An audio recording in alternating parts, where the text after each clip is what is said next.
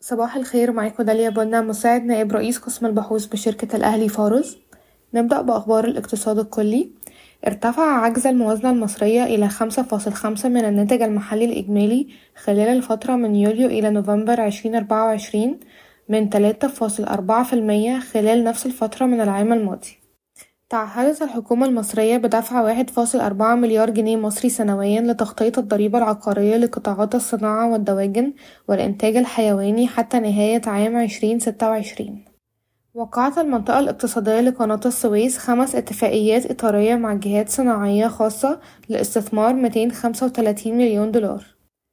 انخفض العجز التجاري غير النفطي لمصر بنسبة اتنين وعشرين فاصل ستة في المية إلى سبعة وتلاتين فاصل واحد مليار دولار في عام عشرين تلاتة وعشرين وانخفضت الصادرات بنسبة واحد فاصل خمسة في المية إلى خمسة وتلاتين فاصل تلاتة مليار دولار بينما انخفضت الواردات بنسبة تلاتاشر في المية إلى اتنين وسبعين فاصل خمسة مليار دولار وجاء هذا الانخفاض نتيجة لندرة العملات الأجنبية. تستعد الحكومة لطرح مناقصة لتطوير ثلاث مشاريع في شهر مارس باستثمارات قد تصل إلى 610 مليون دولار.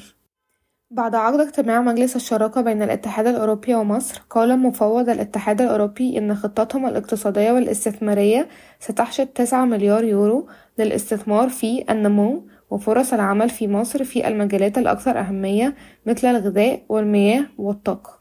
المجلس الأعلى للاستثمار يعد حزمة حوافز جديدة لتأمين العملة الأجنبية للشركات. تعمل الهيئة العامة للاستثمار على تعديل لائحة قانون الشركات.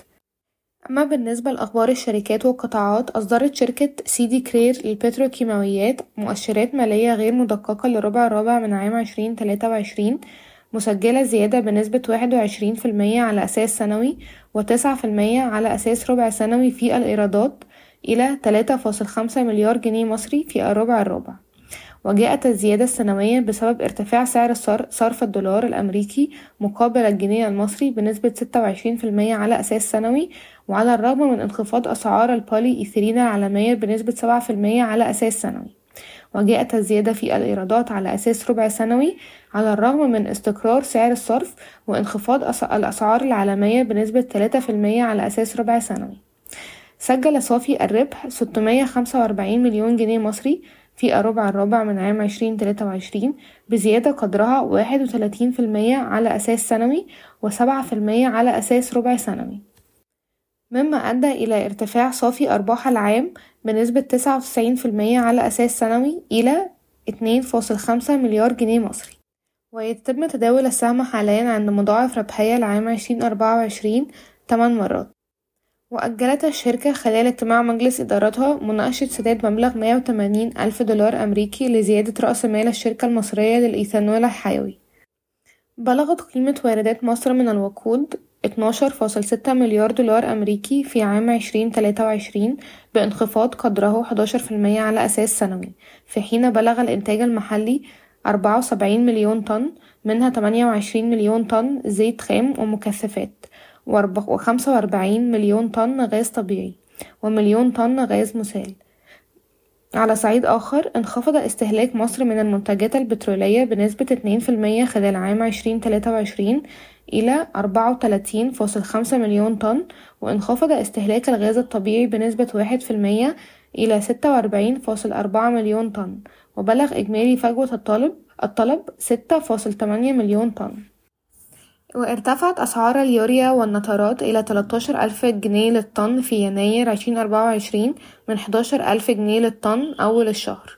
وجاءت هذه الزيادة مع تراجع العرض المحلي ونلاحظ أن فصل الشتاء هو موسم الذروة للأسمدة. أعلن البنك المصري الخليجي عن نتائج مالية إيجابية حيث سجل صافي أرباح لربع رابع من عام عشرين تلاتة وعشرين تلتمية سبعة وستين مليون جنيه مصري زيادة قدرها تسعة وخمسين في المية على أساس سنوي وانخفاض بنسبة ستة في المية على أساس ربع سنوي ليصل صافي الربح للسنة المالية عشرين تلاتة وعشرين إلى مليار ربعمية واحد وأربعين مليون جنيه مصري بزيادة قدرها خمسة وستين في المية على أساس سنوي. يتم تداول السهم حاليا عند مضاعف ربحية يبلغ خمسة فاصل أربعة مرة ومضاعف قيمة دفترية صفر فاصل تسعة مرة. وسيقوم البنك بزيادة رأس ماله المصدر والمدفوع بمبلغ 500 مليون جنيه من خلال أسهم مجانية بتمويل من صافي دخله من عام 2023 وزود بنك قناة السويس البورصة المصرية بالمستندات المطلوبة لزيادة رأس ماله بقيمة 400 مليون جنيه من 4.6 مليار جنيه إلى 5 مليار جنيه من خلال أسهم مجانية ممولة من الاحتياطي القانوني وأرباح سنة 2023 أصدرت شركة تسهيل التابعة لشركة ام ان تي حالا للتمويل متناهي الصغر توريق سندات استدامة اجتماعية بقيمة 3.8 مليار جنيه وهي الأولى من نوعها في مصر وأفريقيا. من المقرر أن تقوم شركة فاليو وبنك الاستثمار العربي التابعين لمجموعة EFG القابضة بطرح بطاقات ائتمان فيزا ذات العلامة التجارية المشتركة لعملاء فاليو. نفت وزارة التجارة ما يتردد عن سعيها لإلغاء رسوم مكافحة الإغراق على واردات الصلب المسلح القادمة من الصين وتركيا وأوكرانيا وتم تمديد رسوم مكافحة الإغراق المعمول بها منذ عام 2017 في يونيو الماضي حتى عام 2027 ستقوم وزارة النقل بتسليم محطة الحاويات الثانية تحيا مصر واحد بميناء دمياط لشركة دمياط ألاينس لمحطة الحاويات. شكرا ويومكم سعيد.